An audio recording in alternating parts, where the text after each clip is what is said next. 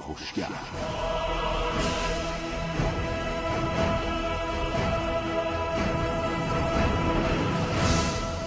به نام خداوند بخشنده مهربان خانم آقایان دوستان شنونده سلام و صبحتون بخیر. این کاوشگر که میشنوید زنده از رادیو جوان. آقای نتانیاهو رفتند پشت در اتاق سیاستمداران میستند بدون وقت قبلی تا بتونن موافقت اونها رو برای اقدام علیه ایران جلب کنند اقدام علیه ایران یعنی گسترش تحریم ها اعمال فشار بر روی ملت ایران و همچنین ویرایش یا نقض برجام. اینا خواسته های آقای نتانیاهوه و در واقع امروز کاوشگر می‌خواد فارغ از جهتگیری های سیاسی و بدون نگاه به زوایای دولت ها از زاویه نگاه مردم به این اقدام آقای نتانیاهو و همینطور دولت آمریکا نگاه بکنه. اینکه چرا مردم ایران بعد از حقوق بین المللی اولیه خودشون محروم بشن به واسطه اقدامات کسی که می‌خواد یک پروژه ضد ایرانی رو در دنیا به راه بندازه. اگر زندگی روزمره فرصت مطالعه کردن رو از شما گرفته اگر تنها منبع خبری شما خبرگزاری ها هستن و به تحلیل های خبری دسترسی ندارید برنامه کاوشگر رو از دست ندید. هرچند که کاوشگر جای کتاب خواندن رو برای شما نمی‌گیره. یک بار دیگه تاکید می‌کنم فارغ از جهتگیری های سیاسی از زاویه نگاه مردم ایران مردمی که در فرودگاه های بین المللی بهشون احترام گذاشته نمیشه. مردمی که اگر پروژه آقای نتانیاهو به نتیجه برسه با دشواری مواجه خواهند بود. برای دسترسی به داروهایی که بهش نیاز دارن واحدهای صنعتی بسیاری تعطیل خواهند شد. اونقدر که باید نمی‌تونیم نفت صادر کنیم. فقط و فقط از زاویه نگاه مردم امروز به اقدامات رژیم صهیونیستی نگاه کنید و با برنامه کاوشگر صحبت کنید. تا حوالی ساعت ده صبح ما رو بشنوید.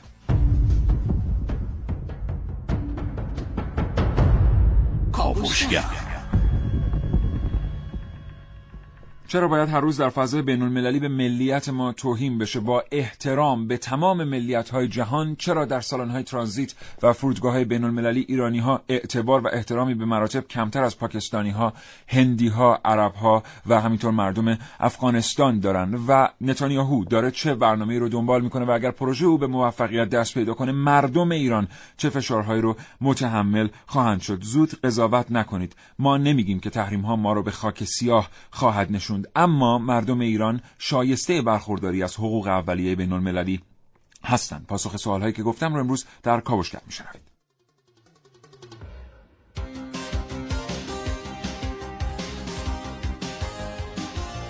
امروز در کاوشگر. پسر بچه هایی که از فوتبال بازی کردن محرومن. در برنامه که امروز من ونوس میرعلایی. ترامپ بازیگر است یا بازیچه؟ پاسخ به این سوال در کاوشگر امروز با من محسن رسول. تصویر آرزوهای غیر منطقی در کاوشگر امروز با من حسین رضوی. از پشت نیمکت های مدرسه تا تحریم های حقوق بشری در کاوشگر امروز با من علی اقدم. و من سیاوش عقدایی دو گفتگو تقدیم حضور شما خواهم کرد. با دکتر محمد حسن قدیری ابیانه سفیر سابق ایران در مکزیک و دکتر محمد باقر خرمشاد مدرس دانشگاه. کاوشگر رو بشنوید تا حوالی ده صبح. کاوشگر به نام خدا سلام صبح بخیر خدمت همه شنوندگان خوب کاوشگر امیدوارم هر جا هستن سالم و سلامت باشن و ما رو تا حوالی ده همراهی کنن بله. بله. آقای نتانیاهو که ایستاده بودن پشت در مثل که بله. 20 ثانیه‌ای معطل شدن آره. قبل از اینکه خانم ترازا به استقبالشون بیان چقدر عجیب بود معطل شدن آقای نتانیاهو پشت در دفتر کار خانم ترزا آره از پری روز نتانیاهو شروع کرد به سفرهای کشوری خودش در واقع به سه تا کشور قراره که سفر بکنه. از روز یک شنبه این رو آغاز کرد. بریتانیا امریکا و استرالیا سه مقصدی هم که در نظر گرفته و در روز یک شنبه قبل از اینکه سفرش آغاز بشه گفته ما در حال ایجاد یک دوره جدید برای یک دوره جدید دیپلماتیک برای اسرائیل هستیم و به همین خاطر دشمن اصلی خودمون ایران رو باید در واقع محو بکنیم و با همین خاطر گفته که من خیلی استقبال می‌کنم از تحریم های جدیدی که ترامپ وضع کرده بر علیه ایران و خب رفته که مجاب کنه بریتانیا و استرالیا رو که تحریم هایی بر علیه ایران در واقع وضع بکنن. و جالب نکته جالبش اینجاست که در همین گفتگوها مثلا همین دیروز که رفته پیشه ترزا می ترزا می تاکید کرده که همین شهرک سازی که در حال حاضر نتانیاهو داره در سرزمین اشغالی انجام میده این خودش خلاف موازین در واقع بین المللی در بحث بله. حقوق بشره و بله. این رو بهش گفته که تو اول رو اصلاح بکن حالا بحث بعدی رو با هم بله. انجام میده اینو در نظر بگیریم که رژیم صهیونیستی به بخشی از آنچه که می‌خواسته در اون محدوده جغرافیایی خودش رسیده است متاسفانه ولی همچنان به دنبال تسخیر غرب آسیا است تمام غرب آسیا برای تامین امنیت کشوری که او اسرائیل خوانده و از طرف دیگه یادتون باشه برنامه کاوشگر امروز یه بچه دیگه هم داره اونم اینه که اصلا پیش از این اقدامات آقای نتانیاهو خب در مورد عیسی ما داریم صحبت می‌کنیم دیگه. بله. ISA این تحریم های جدیدی که بر علیه ایران دوباره داره وضع میشه. مگه خود ایالات متحده آمریکا برجام رو امضا نکرد؟ مگر پنج به علاوه یک ننشستن در دور یک میز یک تصمیم دیپلماتیک مگر گرفته نشد؟ این تلاطم واقعا برای چیه و چرا کشور ما مستحق اینه که این تلاطم رو به این ترتیب تجربه بکنن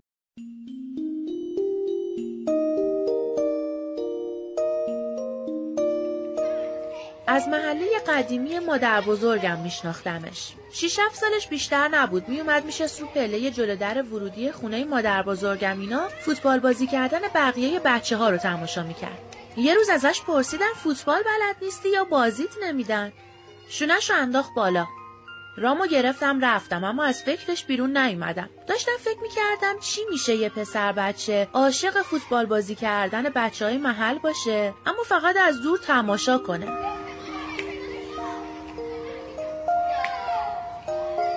دو ماه مدام از پشت پنجره نگاش کردم. یه روز دیگه نیومد. یه هفته شد ندیدمش. یه هفته شد سه هفته ندیدمش. آخر سر سراغش از بچه ها گرفتم. پرسیدم اون پسر بچه موخورماییه که همیشه میشست روی این پله بازیتون رو تماشا می‌کرد کوش؟ یکیشون گفت خوابوندنش بیمارستان. پرسیدم چرا باهاتون بازی نمی‌کرد؟ گفت نمی‌تونست که. مامانش سفارش کرده بود یه وقت ندو زانوش پیچ بخوره یا جایش زخم شه. حرفش تموم نشده پرسیدم زانوش پیچ خورده بیمارستانه؟ گفت خونریزی داشته. هرچی پرسیدم بیشتر نمی‌دونست که برام بگه. این شد که خودم رفتم دنبال جواب سوالام.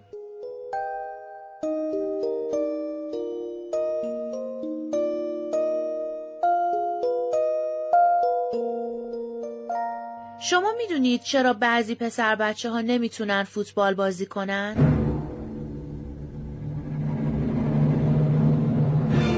من بعد از کاوش هام فهمیدم بچه های هموفیلی به خاطر خطر جمع شدن خون تو مفاصلشون از انجام بعضی بازی ها مثل فوتبال محرومن. حالا می‌دونید اگه داروی بچه های هموفیلی تحریم باشه و پیدا نشه چی میشه؟ خیلی کار شنی و غیر انسانیه. که آدم بدونه. یک جایی نیاز به دارو داره. کاری بکنه که اون دارو به اون کشور نرسه. تحریم آمد کاملا وارونه. این سطح دسترسی بیمار ایرانی رو به شدت کاهش داد که سرنوشتش چه خواهد بود. کودک معلول. ما اعتقادمون اینه که سیستم غرب و اتحادیه اروپا یک جنگ اعلام نشده علیه مردم به مفهوم مطلق کلمه انسانیت. راه انداخته. شما می‌دونید تو اعلامیه جهانی حقوق بشر که مجمع عمومی سازمان ملل هم اونو به رسمیت شناخته ده اصل راجب حقوق کودکان هست که اصل چهارم میگه کودک باید امکان برخورداری از تغذیه، مسکن، تفریحات و خدمات پزشکی مناسب داشته باشه. همه کودکان بدون استثنا و تبعیض بدون در نظر گرفتن نژاد منشأ اجتماعی و ملی یا عقاید سیاسی و هر ویژگی دیگه‌ای مشمول این حقوق میشن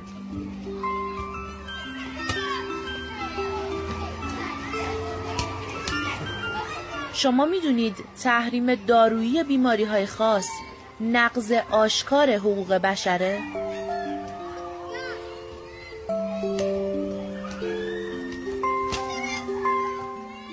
خواهش می‌کنم این برنامه رو فارغ از جهتگیری های سیاسی بشنوید. ما داریم در مورد یک اعلان جنگ علیه انسانیت علیه مردم ایران صحبت می‌کنیم. آخه شما اگر که قصدتون تحریم مثلا صنایع موشکی و صنایع نفتی به دارو چه کار دارید؟ به شیر خشک مثلا شما چه کار دارید؟ به ملزوماتی که به کودکان ربط داره چه کار دارید؟ این واقعا چرا باید اینقدر خسمانه بر علیه یک ملت آدم بره و امضا جمع بکنه؟ در فضای بین المللی یه بار دیگه تکرار می‌کنم. هر روز داره به ملیت ما توهین میشه.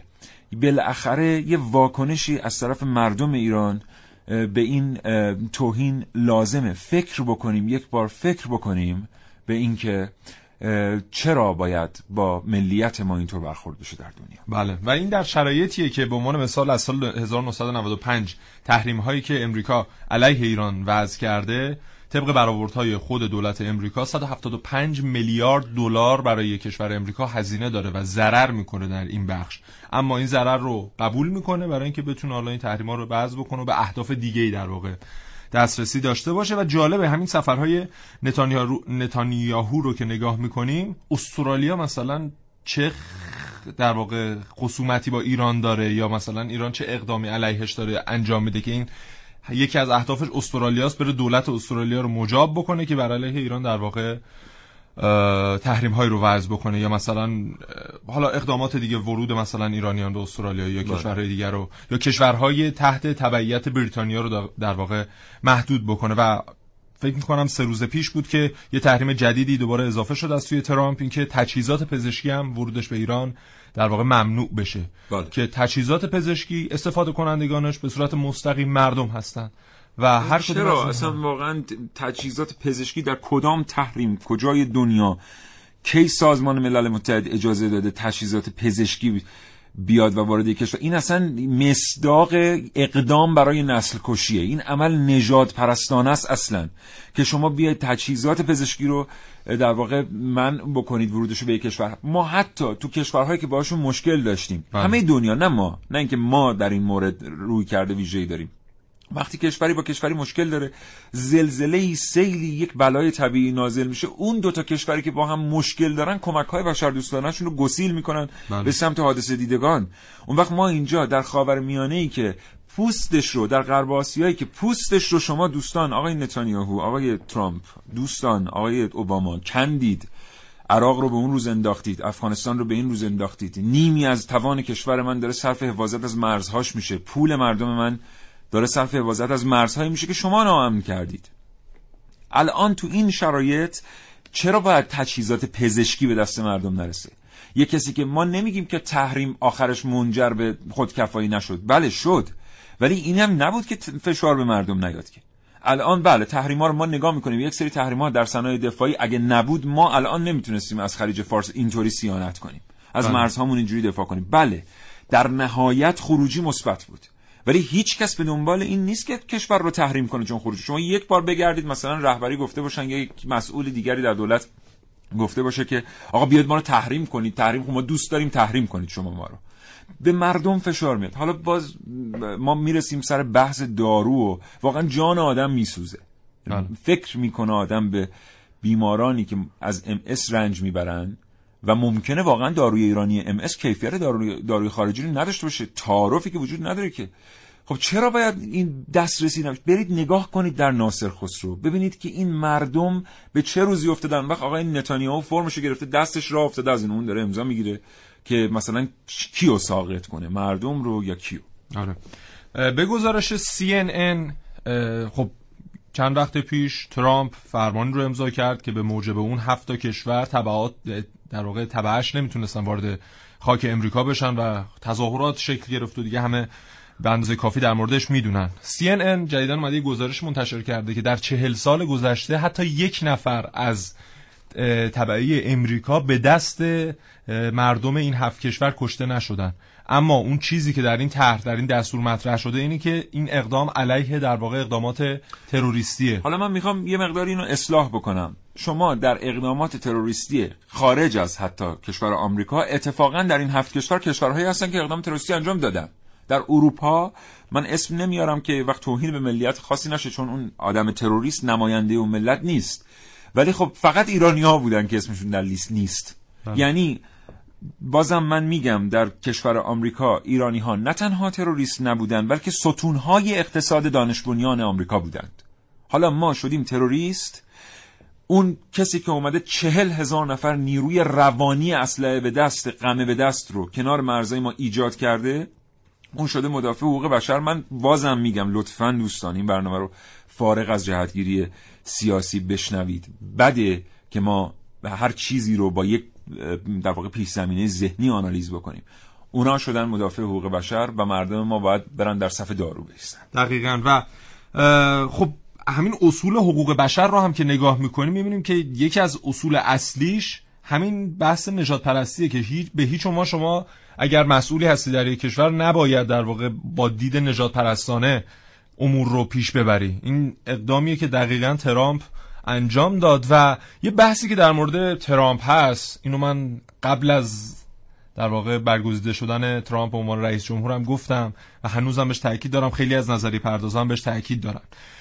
یکی میگن برخی در واقع نظر پر... نظریه پردازان میگن که اصالت سیستم در امریکا حرف اول رو می‌زنه. برخی میگن اصالت فرد. حرف اول رو می‌زنه و برخی هم میگن یه چیزی ما بین این دوتاست اما اون چیزی که در تاریخ امریکا ما تا به الان شاهد بودیم اصالت سیستم بوده بله. یعنی اگر اوباما اومده اگر بوش اومده اگر.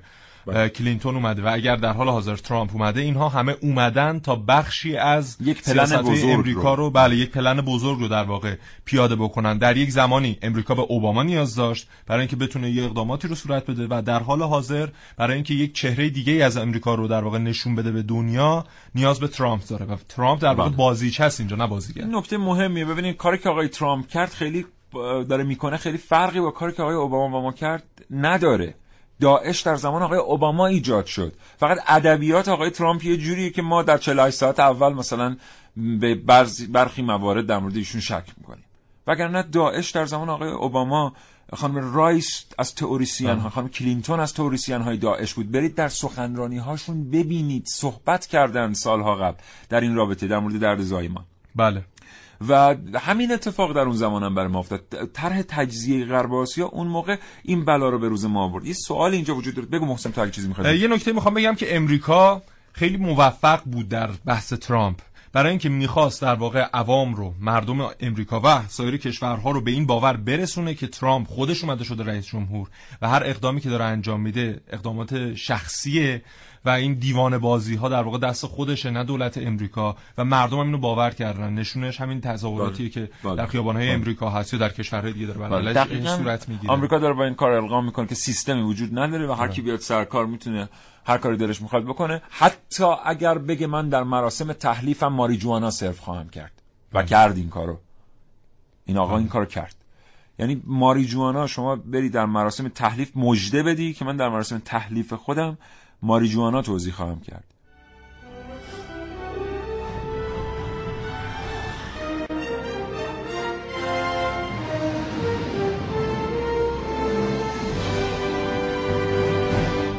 هر کدوم از ماها در طول دوران مدرسه حداقل برای یک بار با شخصیت های به اصطلاح قلدر برخورد داشتیم. آب سر بیا اینجا ببینمه. یکی از مهمترین ویژگی های شخصیتی این افراد تهدید کردن و ترسوندن و اعمال زور کردنه به طور کلی اونا هر کاری انجام میدن تا شخص مقابل تا جای ممکن تحت فشار قرار بگیره این برخوردها گاهی حتی به تنشهای فیزیکی هم منجر میشه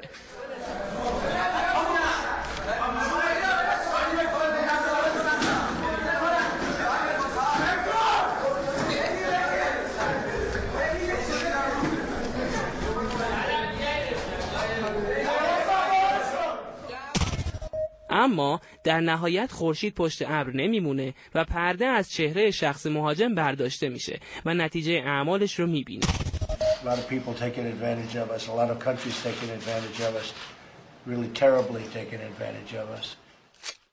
فرقی نمی‌کنه تو حیات مدرسه سر کلاس توی خیابون با لباسای پاره شده یا در دفتر کاخ سفید پشت یه میز شیک و بزرگ با کت شلوار و یه دونه کراوات قرمز. در نهایت همه تهدیدها گزینه ها تحریم ها و شعارهای حقوق بشری در عمل خودشون رو نشون میدن.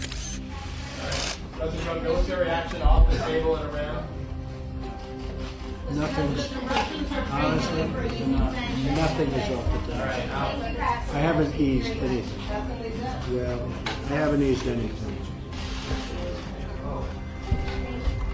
خورشید هیچ وقت پشت ابر نمیمونه علی اقدم کاوشگر جوان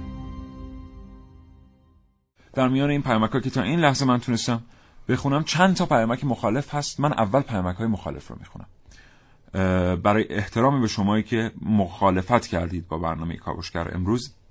خب یه دوستی که پیامک دادن گفتن که برنامه شما علمیه چرا موضوعتون سیاسیه؟ ما خدمت شما عرض کردیم. امروز قرار بود در مورد بیوتکنولوژی کشاورزی صحبت کنیم. دیروز یه مقدار بهمون برخورد واقعیتش چون کاوشگران جوان چندین برنامه در مورد تحریم دارو و اینها رفته بودن در مورد ناصر خسرو در مورد بیماران هموفیلی بیماران امسی ما رفتیم دیدیم با چه دشواریهایی مردم مواجه هستن به خاطر اینکه مثلا یک کمپانی اسرائیلی نمی‌خواد دارو وارد ایران بشه و اجازه نمیده به کشورها این کارو بکنن. از این جهت فکر کردیم که واقعا در این رابطه مسئولیتی داریم. دوستی پیامک فرستادن من عرض کردم مخالفا رو بخونم خدمتتون. دوست پیامک فرستادن گفتن سلام آقای عقدی برنامه کاوشگر یه برنامه علمی نه سیاسی اما برنامه شما تبدیل شده به برنامه برای تعریف و تمجید از سیاست های کشور. اونم با تعریف و تمجید دو... تمجید دروغین و توهین به شعور ملت مظلوم ایران. من همینجا ملت مظلوم ایرانی که فکر می‌کنم دارم بهشون توهین میشه عذرخواهی می‌کنم. از این جهت که ما داریم در واقع نکوهش می‌کنیم عمل آقای نتانیاهو رو برای توهین به ملت ایران.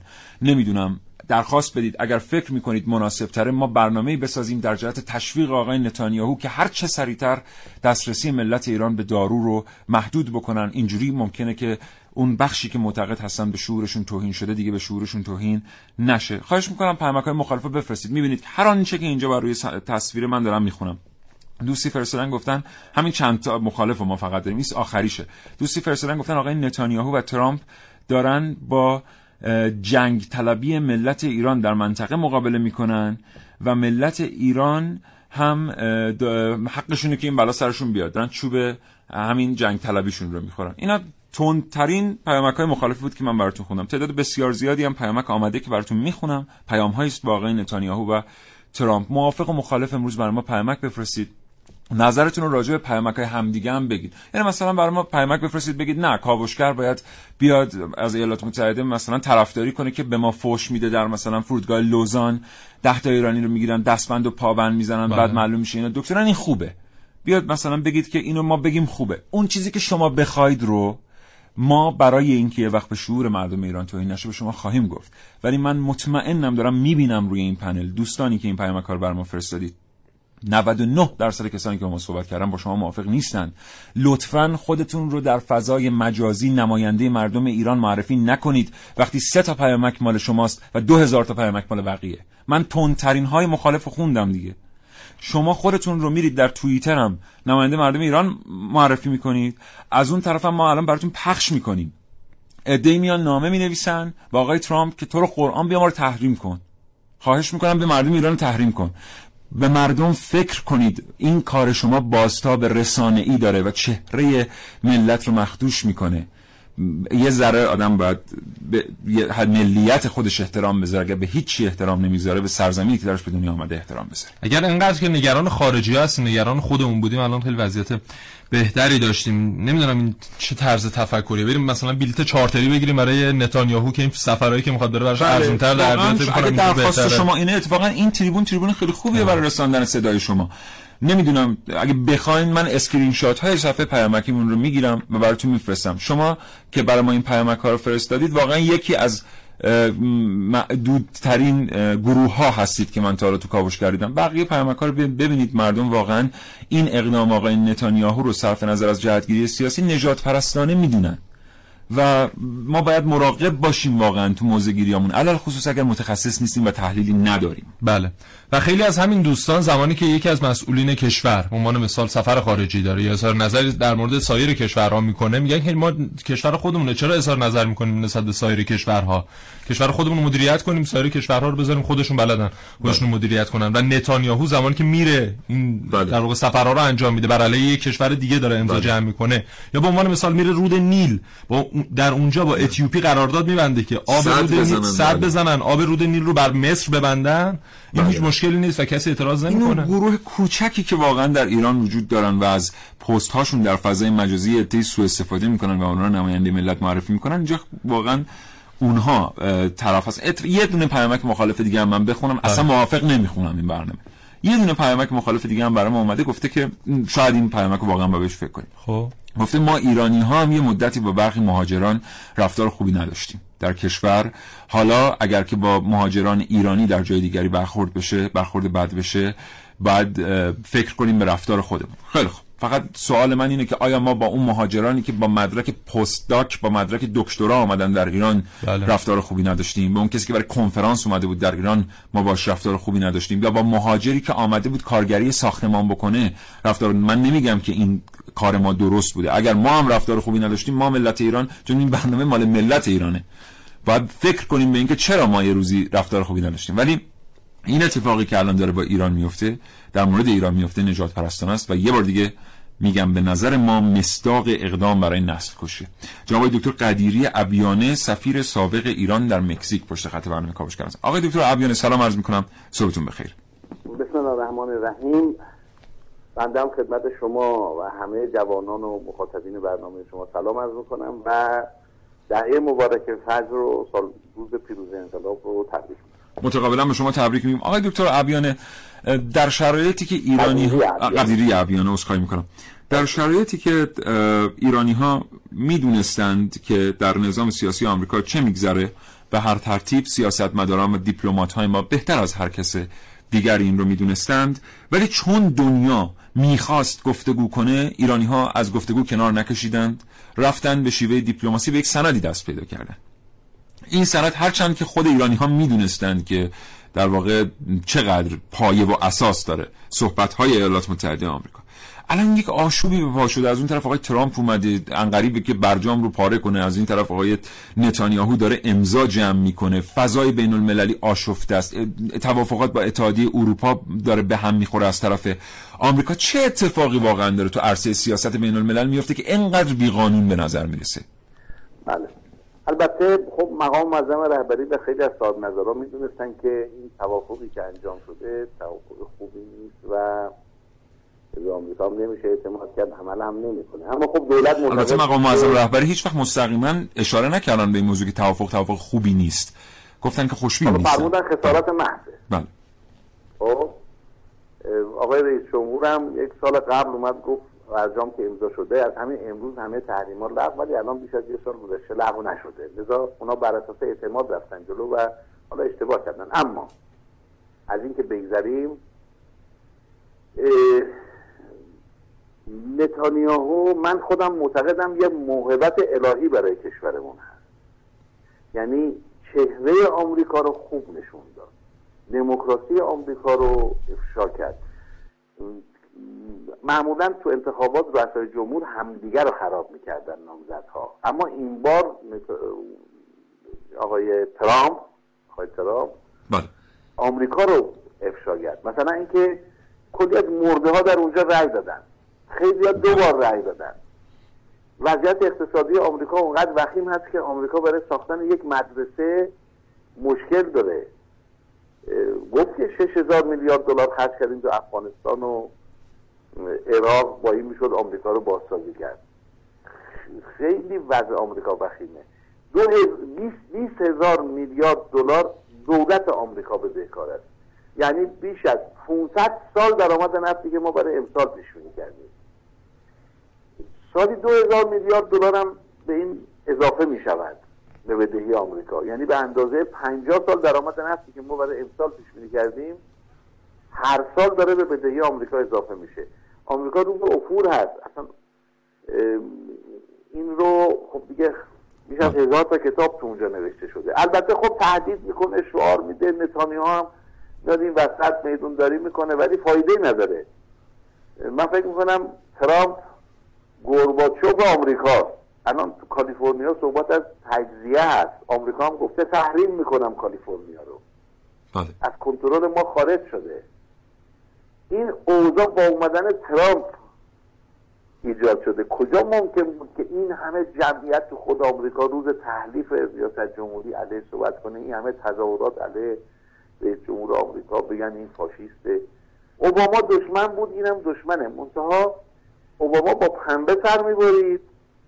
این چهره واقعی آمریکا رو نشون داده. همونطور که مقام معظم رهبری اشاره کردن به تصویرش هم دیده شده. به بچه پنج ساله دستمند زدن تو فرودگاه. بله. افتضاحی است برای آمریکا. اینکه ترامپ میاد بگه ما پول نداریم یه مدرسه بسازیم. همین امروز من تو خبران میخوندم که نیمی از هواپیماهای حالا بیش از نیمی شد گفتن مثل که دو سوم از هواپیماهای آمریکا که ارتش داره پرواز نمی‌تونه بکنه.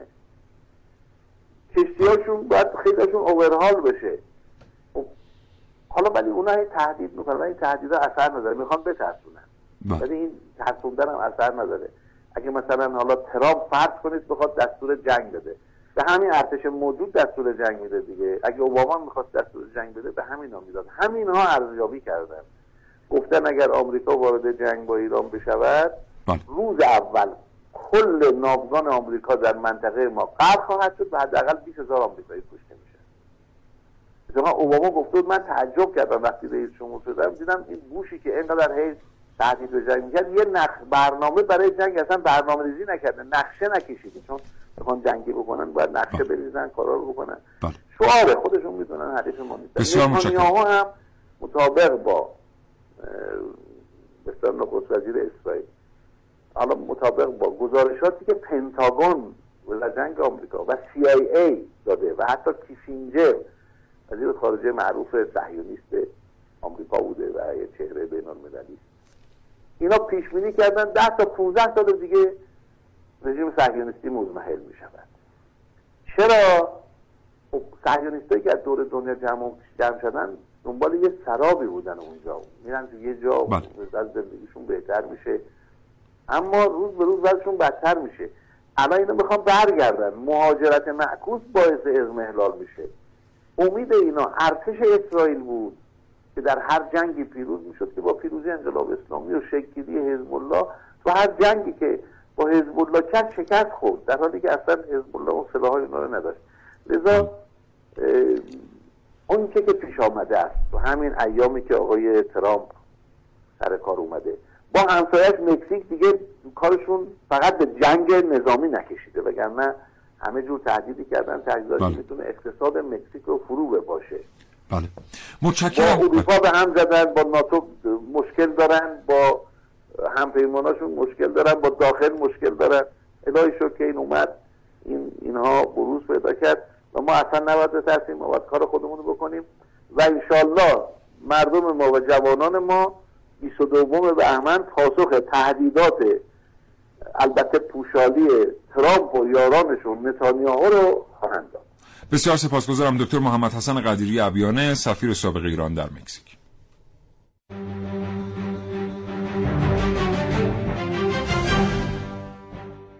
بله در نقطه نظرات جناب دکتر محمد حسن قدیری ابیانه رو شنیدید. برخی کارشناسان سیاسی دیگر از یک زاویه دیگری به قضیه نگاه می‌کنن و انقدر سفت و سخت معتقد نیستند که آمریکا فرو پاشیده است و نظام اقتصادیش از دست رفته و یه مدرسه نمی‌تونه بسازه و اینها. متاسفانه کاوشگر انقدر فرصت نداره که از هر قشر یک رو بیاره پشت خط تلفن. سوال ما هم از آقای دکتر ابیانه در رابطه با نقض برجام بود که به حال ایشون به عنوان کارشناس در مقام کارشناس حق این حق براشون محفوظ بود که تشخیص دادن در مورد آمریکا و نظام اقتصادیش با ما صحبت بکنم ولی به حال اینو در نظر بگیریم که نقطه نظرات دیگری هم وجود داره آمریکا.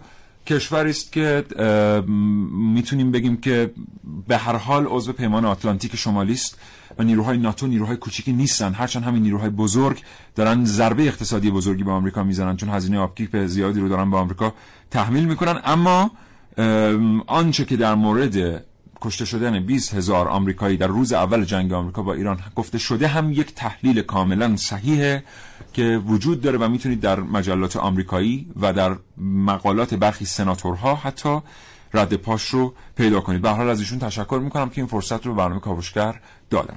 ببین این اتفاق اخیری که ترامپ رقم زده این که مثلا هفت کشور نمی‌تونن تبعش بیان وارد خاک امریکا بشن خب تبعاتی برای امریکا داره. یکیش مثلا اینه که مایکل هایدن رئیس اسبق سیا میاد اعلام می‌کنه که ما برای اینکه بتونیم امنیت رو در سایر کشورها برای امریکا فراهم بکنیم نیاز به یک سری جاسوس داریم.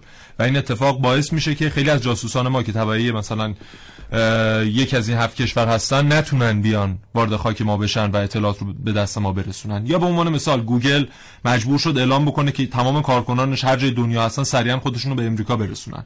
یا ارزش دلار چیزی حدود دو دو شیش دهم درصد کاهش پیدا کرد. اما همه اینها در واقع مثل همون درد زایمان است که رایس اشاره کرده بهش. باید بگذره یک دوران گذاریه برای اینکه که به اهداف بزرگتر دست پیدا بکنن. و این تحریم ها در واقع نسنجیده نیست برای امریکا.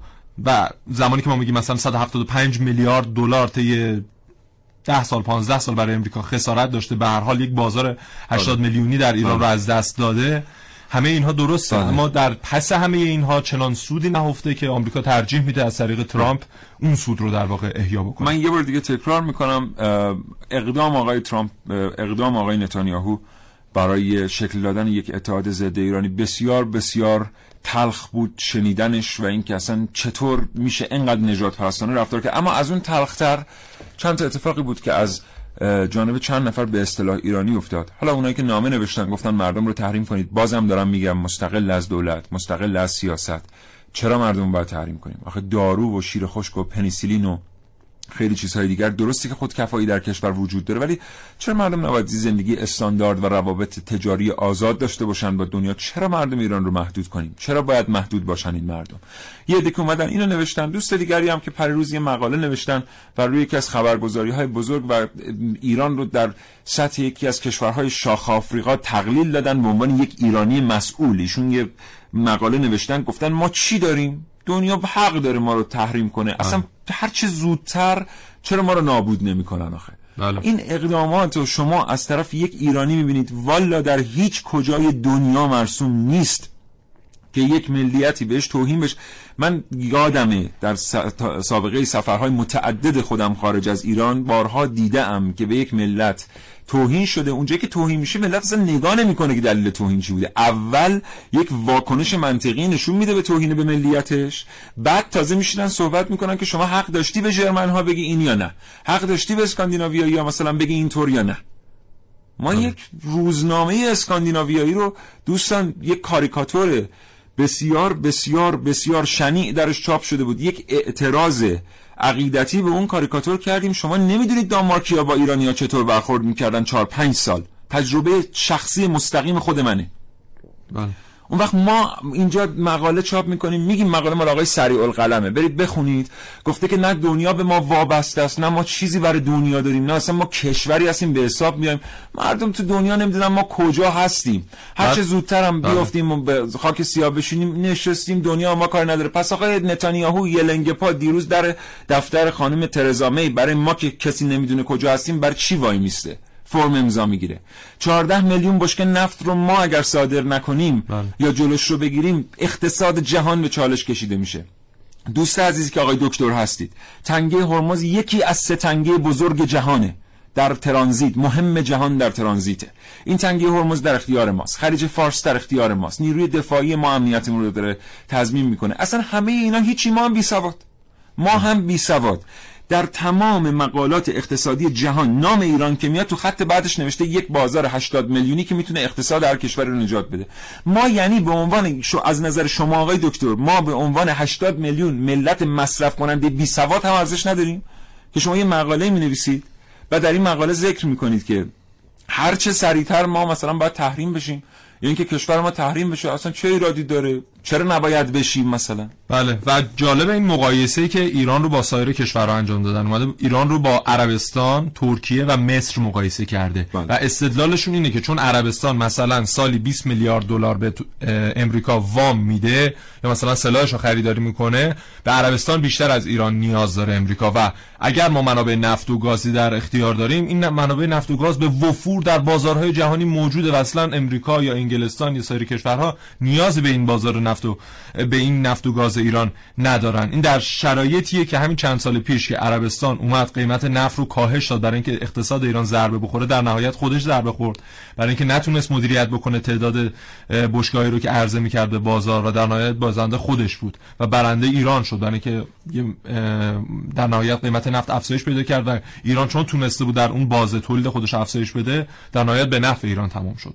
و نمی‌دونم این چه مقایسه ایه که شما بیای مثلا ما ترکیه آخه ترکیه کجا؟ ایران کجا؟ یا مصر مثلا؟ 86 درصد سرمایه گذاری سرمایه گذاری خارجیه, خارجیه. شما دانشگاه رفتید چرا این حرفو می‌زنید؟ ما یه عده آدم بی سواد هستیم. شما که دانشگاه رفتید چرا این حرفو می‌زنید؟ شما که می‌دونید اگر کمپانی های آلمانی فرانسوی و آمریکایی پول خودشون رو از ترکیه بیارن بیرون ترکیه به خاک سیاه مینشینه.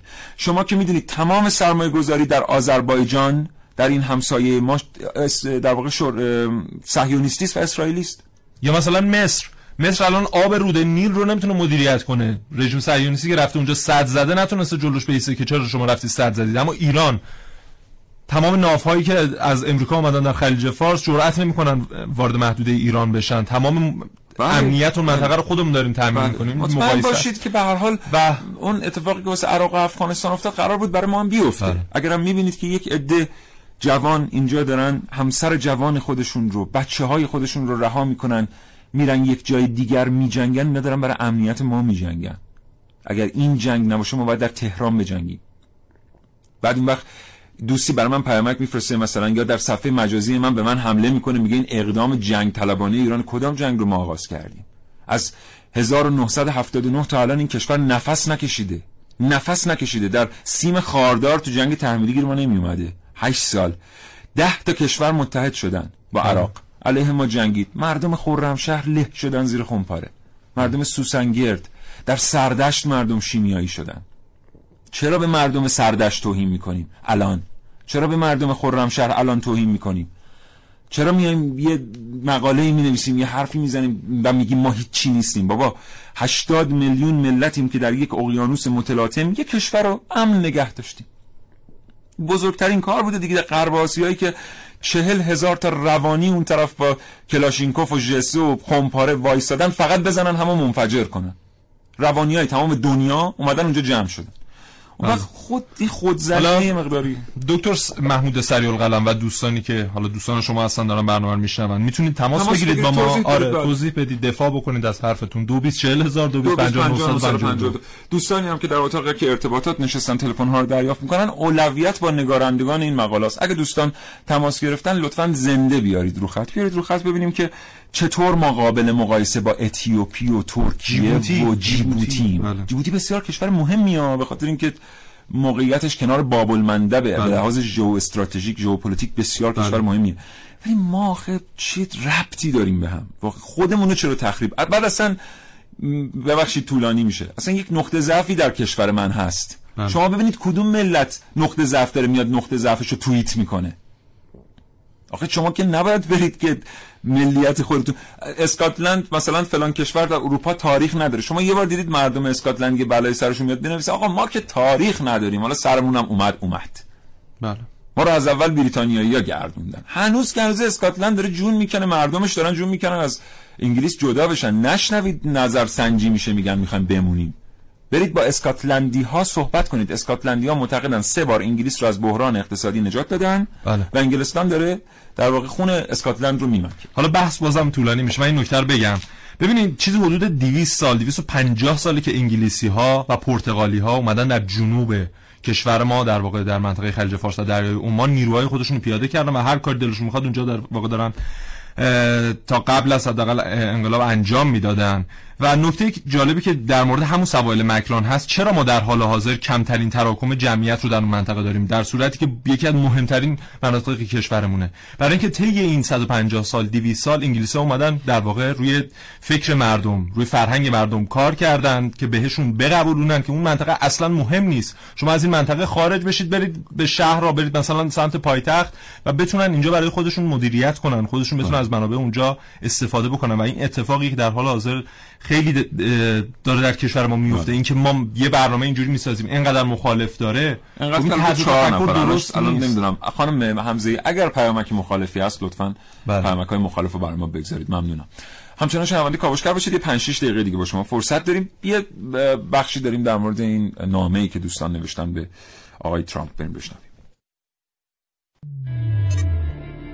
دولت جدید آمریکا از طریق همکاری با کنگره باید تحریم های موجود علیه ایران را گسترش دهد و به وزارت خزانهداری دستور دهد که با جدیت آنها را اجرا کند. این بخشی از نامه سی نفر به اصطلاح ایرانی است که خود ادعا می کنند قلبشان برای کشور و مردمشان می تپد و حالا برای بهتر شدن زندگی در ایران به ترامپ رئیس جمهور منتخب آمریکا نامه ای نوشتند و از رئیس جمهور آینده آمریکا خواستند در زمان حضور در کاخ سفید تحریم ها را علیه ایران زیاد کند و فشارها را افزایش دهد. جان هانا مشاور امنیت ملی پیشین آمریکا در گفتگو با روزنامه لس آنجلس تایمز نتیجه ملاقات خود را این گونه روایت می کند. مطمئنا پیامی که من از گرد همایی اخیر فعالان ایرانی در اروپا شنیدم این بود که تحریم باید اعمال شود و این تحریم باید هرچه شدیدتر باشد.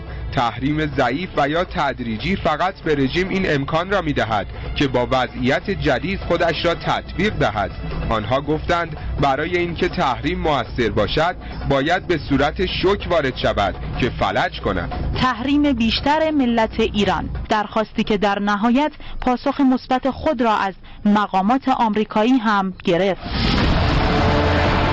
بهار 89 و در زمانی که حضور گسترده مردم در راهپیمایی نهدی طرف مقابل را از نتیجه دادن اغتشاشات ناامید کرده بود قطعنامه 1929 شورای امنیت با تلاش آمریکا به تصویب رسید. قطعنامه که به موجب آن ایران در کلیه زمینه های سیاسی اقتصادی امنیتی نظامی و فرهنگی مشمول سخت ترین تحریم ها شد نیویورک تایمز می نویسد کلینتون با چندین کشور وارد مذاکره شد تا تحریم های فلج کننده ای بر ضد ایران اعمال شود.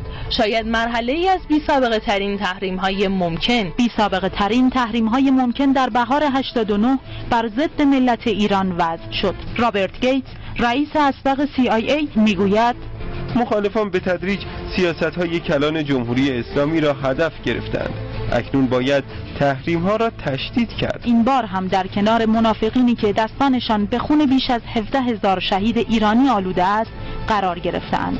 تا ترامپ رئیس جمهور جدید آمریکا را به وضع تحریم های شدیدتر علیه ملت ایران تحریک کنند اقدامی که هرچند بر دشمنی آنها با ملت ایران تاکید می کند اما تجربه ثابت کرده است. تأثیری در عزم و اراده ملت ایران در تلاش برای نیل به اهداف و آرمانهای خود نخواهد داشت. این برنامه که مال کاوشگر نبود مال واحد مرکزی خبر بود. ازشون تشکر می‌کنیم. با ذکر منبع پخش کنیم. سه تا پیامک مخالف دیگه هم هست. من سری اینا رو بخونم که همه پیامک های مخالف رو دو تاست معذرت می‌خوام خونده باشم.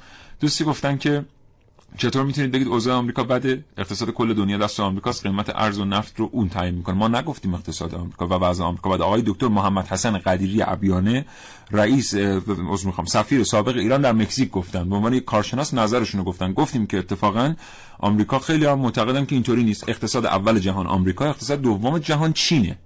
بنابراین کاوشگر هرگز نمیاد یه همچین چیزی رو اعلام بکنه. و دوست دیگری گفتن چرا امروز که 20 بهمنه دارید راجع به این موضوع صحبت می‌کنید؟ عذر می‌خوام. دیروز آقای ترامپ رفتن سراغ خانم ترزا می آقای نتانیاهو. آقای نتانیاهو عذرخواهی می‌کنم. رفتن سراغ خانم ترزا می ما دیروز خبر دیدیم امروز داریم در صحبت می‌کنیم.